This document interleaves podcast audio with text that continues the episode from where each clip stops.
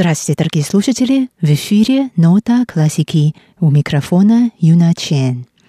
Сегодня, продолжая нашу тему объединения восточных и западных элементов музыки, я бы хотела познакомить вас с еще одним интересным тайванским коллективом – Сяо Чурен Сычу Юэтуан Little Giant Chinese Chamber Orchestra, то есть камерный оркестр китайской музыки «Малые великаны». Присутствие слова сочетания «малые великаны» в названии коллектива объясняется тем, что его основатели и участники сравнительно молодые исполнители.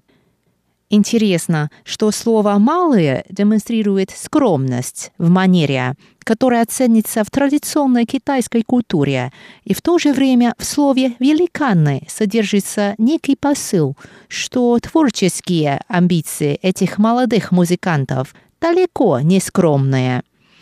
Начали свою коллективную деятельность эти малые великаны в области музыки в 2000 году на Тайване. Ансамбль Сяочин Сычу Юэтуан много сотрудничает с исполнителями и композиторами из других частей китайязычного мира, в том числе из Китая и, конечно же, с Тайваня. Ансамбль выступал в Азии и Европе, в частности, в 2011 году в провинции Хэйлонджиang на северо-востоке Китая в рамках Китайско-российского фестиваля культур и искусств – с учетом его большого творческого потенциала, начиная с 2005 года, разные правительственные учреждения Тайваня выступают спонсорами коллектива. Так что малые великаны уже могут не испытывать особых комплексов от своего скромного места в иерархии исполнителей китайской музыки на Тайване. В репертуаре ансамбля Юэтуан главное место занимает все-таки классика китайской музыки.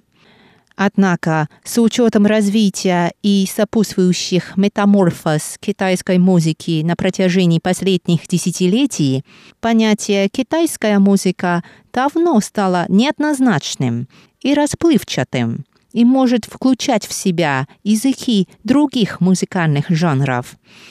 В самом деле интересно, почему мы склонны применять слово «традиционное», когда мы называем любой музыкальный инструмент, который используется в течение многих лет для исполнения музыки, родившейся и получившей дальнейшее развитие в Китае. Слово «традиционное», по-моему, ограничивает представление людей о китайской музыке и вообще о музыке, культуре – не говоря уже о том, что многие так называемые традиционные китайские музыкальные инструменты имеют вовсе не китайское происхождение. Теперь давайте сначала послушаем сюиту, написанную автором Пьяцолой под названием «Танго» в переложении для китайских музыкальных инструментов, струнно-щипкового пипа – это, условно говоря, китайская лютня, и струнно-ударного янчин – китайские цимбалы –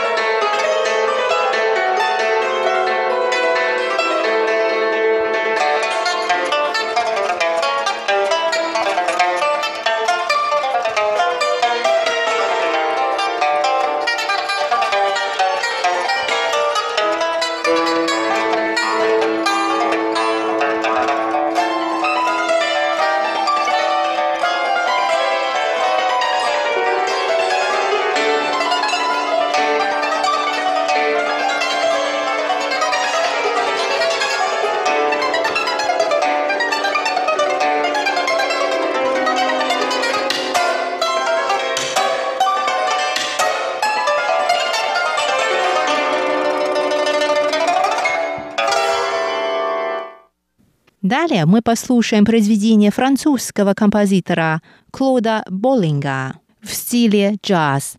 Произведение называется «Барокко в ритме». Первоначальная аранжировки исполняется на виолончели, фортепиано и барабанах.